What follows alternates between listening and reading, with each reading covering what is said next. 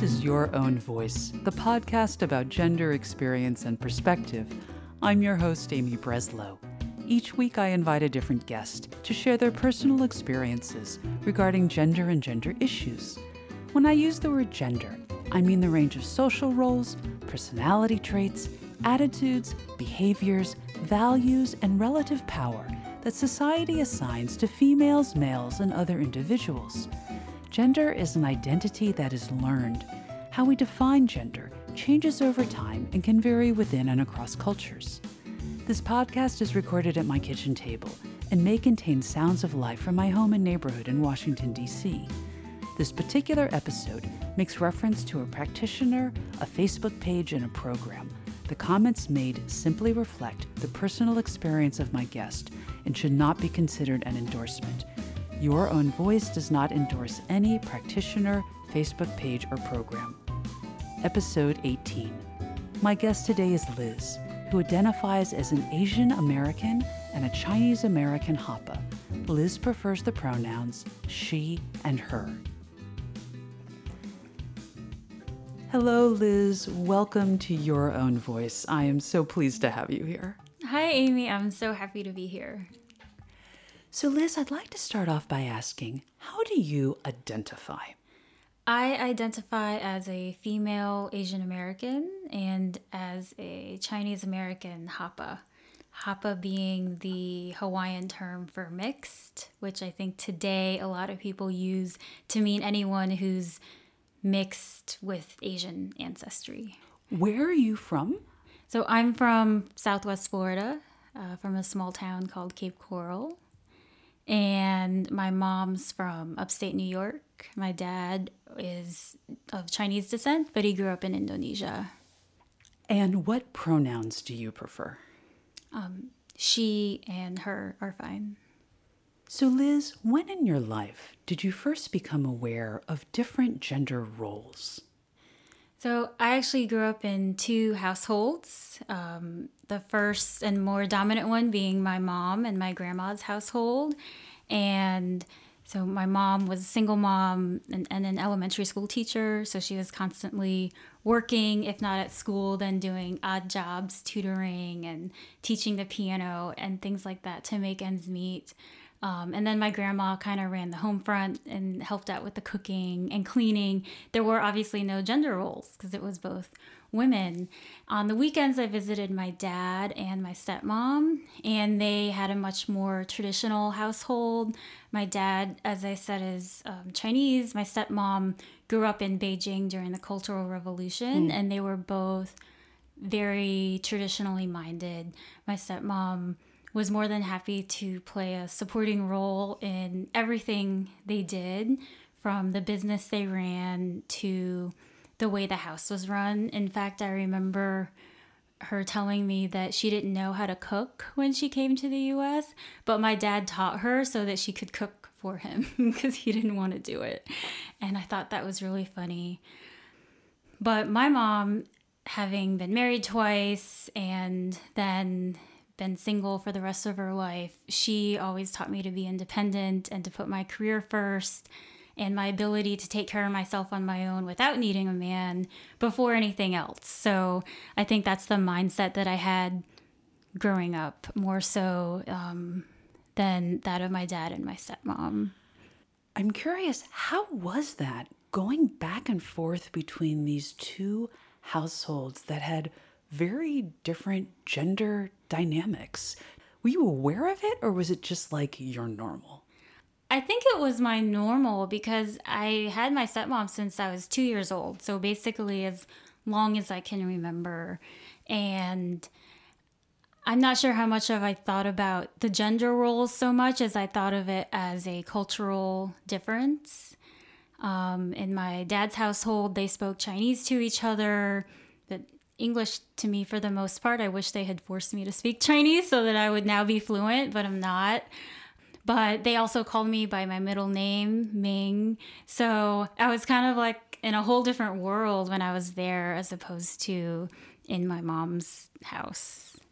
One other sort of funny thing I thought I'd share is that when I was older, I don't know, maybe around 25 or so, my stepmom set me down and told me how women are like flowers and now I've blossomed, um, but I should try to find a man basically before I start to wilt. I kind of just sat there politely and said, Yeah, okay. But when I told my mom about it, she just laughed. She thought it was the most ridiculous thing, and so did I. Liz, what issues of gender do you confront in the workplace, or is it a non issue for you? In my current workplace, it's mostly a non issue in that I don't confront prejudice on a daily basis or anything like that. I've had two kids and breastfed and pumped for quite a while, still breastfeeding one and nobody ever complained or gave me a hard time about it. Um, although I would say that because I was breastfeeding, uh, I did travel less than I would have. So it's definitely impacted my job in, in some ways. But one story I wanted to share was an internship story that I did when I was in college. I came to DC um, to work at a place that does open source analysis on world event, events. And for some reason or another, the front desk person wasn't there for a period of time, and I was asked to cover the front desk. At the time, I was just a happy, eager intern. I didn't think anything of it, and I actually as a kid, I helped out at the front desk in my dad's acupuncture office during the summertime. So I was like, oh, this is no problem. I can answer the phones. But my direct supervisor was furious that I was asked to do that. He said I had done everything he had asked and done a good job. Why was I being asked to do such a thing? I just didn't get it. I was so naive. Um, but looking back, I realized that I was definitely asked to do that because I was a female intern and probably even singled out even more as an Asian American intern because the man who was running the program a Caucasian man was married to a Mongolian. And I just remember him showing me a picture of his wife and sort of in a creepy, what I think was a creepy way saying, Oh, isn't she exotic? And I'm like, I guess, you know. Um, but like I said, I didn't realize that at the time and I just hoped out and and that was that. I do think I grew up in a place that was not very diverse as far as Asian Americans go. I think you'd hear a very different story from someone who grew up in California or something like that. Um, where I'm from in Florida, the biggest minority groups were Lat- Latino and also African Americans. I guess there was maybe one other Asian American that I can remember having classes with, and that was in middle school. And so I always felt like the unique person and being mixed made me feel even more unique but i enjoyed that. I thought it was a good thing on the one hand. On the other hand i didn't like it if in college a guy said oh i've never dated an asian girl before as if i don't know i'm supposed to want to please him and then date him. That definitely was a guarantee that i wasn't going to date him. So as i'm sure you're aware these past couple years have been really different in terms of the conversation around gender since Me Too and Time's Up. I'm wondering, in your opinion, what do you think is possible today that was not possible even a few years ago? Uh, I think awareness is definitely way up in terms of people just understanding that this happens to women a lot more than we may have realized before. And I think there's also now spaces for people who want to talk and share their experiences and help maybe get over some of the trauma that weren't there before. And I think that's wonderful. If we may go back to your question about what when I first became aware of gender. Yeah, please. Another thing that I thought about with that is those are my memories that I just shared of thinking about gender. But I realize now, as a mom with two small kids, I have a son who's four and a daughter who's two, that they are just inundated with gender specific items and thoughts and words from the time they come out of the womb. Um, and you can't avoid it even if you wanted to, even if you had a 100% gender neutral home when they went to school or friends' houses, it just wouldn't be that way. And in our case, we have a lot of hand me downs as far as clothes go, and they're definitely along those gender lines. I am grateful that I had my son first because now my daughter has a more sort of gender neutral space and she can choose the toys she wants. It's interesting to see that she gravitates more toward dolls than my son did without us encouraging it. Um, but it also makes me think about some of my friends that have daughters. I have one friend in particular, and her daughter's playroom is completely pink and all princessy. And I just think, wow, they're being almost brainwashed into being super girly from such an early age. But what if one of them is not? What if, you know, that person is more masculine uh, or something? And how is that going to affect their psyche when they see this and think, oh, I'm supposed to like this or that? Um, I don't know. It's just, it's really interesting to see now as a mom. I guess your kids are probably too young to talk about it but I I'm wondering as they get older, do you plan to to engage them in conversation around this or kind of just wait till they come to you? I guess we'll have to see. I probably will engage with them in conversation, but I don't know exactly when or what that will look like. I can say my four year old boy now is maybe starting to be a little more aware of boys versus girl type stuff. And I remember in the beginning of the school year, last year his favorite color was orange. And then one day he said it was blue. And I knew that was because blue is what's prominent in the classrooms. And I, I felt a little sad about that. But on the other hand, he loves unicorns because who wouldn't love a beautiful white flying horse with rainbow hair and he doesn't know that yet that that's a quote unquote girly thing. And I like that. So I let him have his unicorn. Good for you. Aren't enough unicorns in this world. Can you tell me about a time when you thought, I can't do something, or if I try to do this thing, that the consequences would be so great that it simply wasn't worth trying? I'm not sure if there's anything I have personally that I haven't tried to do because I was worried about the consequences as it relates to gender. And I think that's because my mom was always in my the back of my mind telling me to be independent and that I could pursue whatever it was I wanted to pursue. But this question makes me think about a Facebook group that I'm in called Harder to Kill. And there's also a podcast by the same name the woman that runs it, her name is Steph Gaudreau. Steph's mission is to help women be strong and resilient. And her vision is that one day all young girls will grow up to be strong women who know their self worth and aren't afraid to take up space and live bigger. And don't worry so much about bullshit societal standards of what women should look like.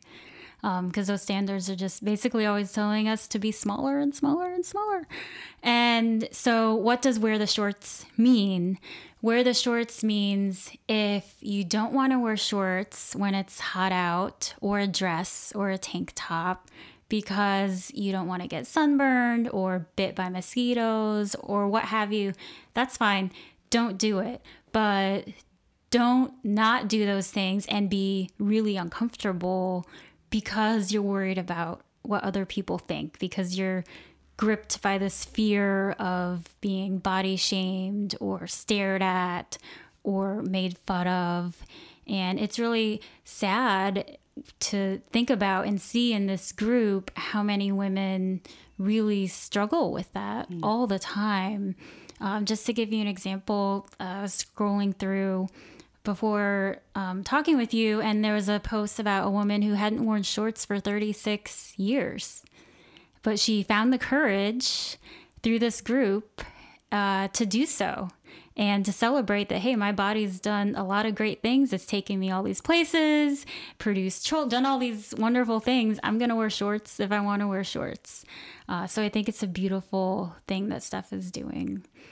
So the crazy thing that i did i as a kid or young woman didn't have a problem wearing the shorts but i did want to be perfect and uh, I was really into fitness, obsessed with this magazine filled with fitness models. And they were really strong and everything, but they also had these perfect breasts despite working out all the time. And even the women in the gym I went to had breast implants. So I thought, well, all these women do it and they're fitness professionals. So obviously it's not an unhealthy thing to do. And that's the one thing I can't really change about my body through exercise. So I actually got breast implants when I was 19.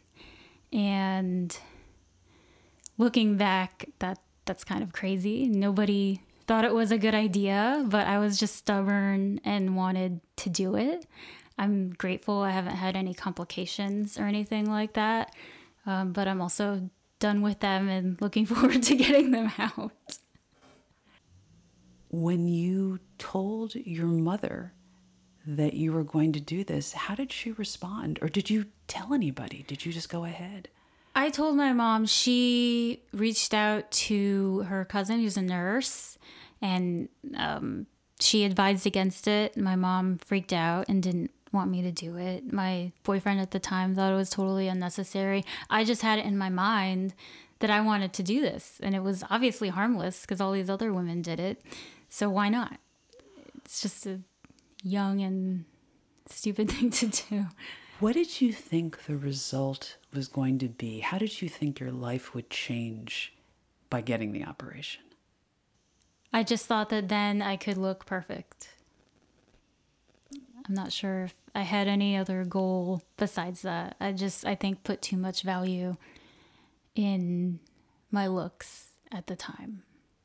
And maybe that's part of going back to the conversation about ethnicity and being exotified in a way. I don't know if that's a word. It doesn't but... matter. Go ahead.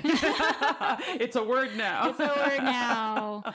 Um, but just always being conscious that people were looking at me in a certain way i guess. Even my mom when i was a teenager would tell me like you don't know how men are looking at you right now. And i really didn't initially and then it just kind of made me uncomfortable so i pretended like i didn't when she said that. All it was was trying to look perfect and that going back to um, your question about post Me Too, I think body image is another area where things are changing a lot. And I think if, if CrossFit was a thing when I was growing up, I probably wouldn't have done it because the value of what a strong woman looks like is completely different now than it was then. Could, could you say a few more words about that? In the CrossFit community, um, aesthetics actually don't really matter. The point is becoming a stronger, more functional human and being able to basically lift heavier shit and move faster. But it's not about doing certain exercises so that your butt or arms or this or that look a certain way. It's just about being healthier. And I think that's beautiful. Uh, I wish, like I said, that that was popular when I was growing up. And also, um, I think about Serena Williams and everything she's doing. She's such a, a trailblazer in many forms, um, but she's a beautiful, strong woman, and I'm happy that girls have her to look up to now. Me too. she's amazing. She is totally inspiring. Liz, thank you for sharing that story. I I always say this podcast is an adventure. I never know where we're going to go. I had no idea that you were going to go there, but I'm glad you did. Yeah. Liz, is there something that you would like to see regular people start doing in the United States to make a change around issues of gender? Yes, I would like to see everybody advocating for parental leave, not just maternity, but also but parental. So dads also need time away too when babies are born. The US is one of five countries that does not have at least mandated maternity leave. The others are Papua New Guinea, Lesotho, Swaziland, in Liberia. I may be missing one, but you get the idea. The US is really, really behind in this regard, and all of society suffers. I think we just don't value women and children enough in our society for whatever reason. But when a woman leaves the workforce because childcare is way too expensive, which is a whole nother issue, and then comes back, it's not just sh- that woman who then doesn't make as much money and who was already making less because she's a woman to begin with, but her whole family suffers financially. It's a huge loss. And children suffer because women don't breastfeed as long. I mean, the World Health Organization recommends up to two years, whereas we in the US, on average, go as far as six months, if that. And the baby's health and even IQ uh, are compromised, according to science. So, um, yeah, I think everyone should advocate for that. It's just absolutely ridiculous that we don't have it. So, Liz, is there anything else you'd like to add? Either something more to a question that I already raised or something that I didn't bring up? Going back to wear the shorts, there were two tangents that I could have gone. I went the personal route, but I also wanted to share that how much of a struggle it is for women, not only in terms of bringing themselves to wear the shorts, but sometimes they do and then they get harassed. There was a CNN article about an African American woman a doctor, no less, although you wouldn't know she was a doctor until you read further down in the article because that part wasn't in the headlines. But she was traveling with her son from Miami to Jamaica. So, no, she wasn't wearing a snowsuit. She was wearing a romper, sleeveless, and, and short, but everything that needed to be covered was definitely covered. And the airline asked her to cover up they ended up giving her a blanket. It was traumatizing to her son, who was eight years old and in tears. It was really disrespectful to her. I, I don't think if it was me and a tiny Asian American woman or a tiny white woman, if that would have happened. I think aside from her gender being assaulted, her race definitely was as well. But it's just crazy that sometimes you can wear the shorts and then. What was the rationale? For... Just that she wasn't covered up enough. But if you look up the article, you'll see that she looked fine, perfectly reasonable, certainly for someone going from Miami to Jamaica. Wow. Yeah. And that's related to, um, we talked about Asian Americans, but all women of color get objectified, I think, relatively more so than Caucasian women, just because we are the other. And uh, especially if you're in an area where there's not a lot of other minorities, we stand out more. And, and for black women, they're often curvier and you know they get objectified that way. It's it's much more aggressive, frankly, for black men and women. Thank you for sharing that story. I think it's really important to be aware of the race aspect as well as the gender aspect, especially if you've never lived through an experience like that. Is there anything else that you would like to add? Um, I think that's it. Liz, thank you so much for coming over. I really appreciate you sharing your thoughts and your experience. And yeah, thanks for coming over today. Sure. I'm happy to be here. Thanks for having me.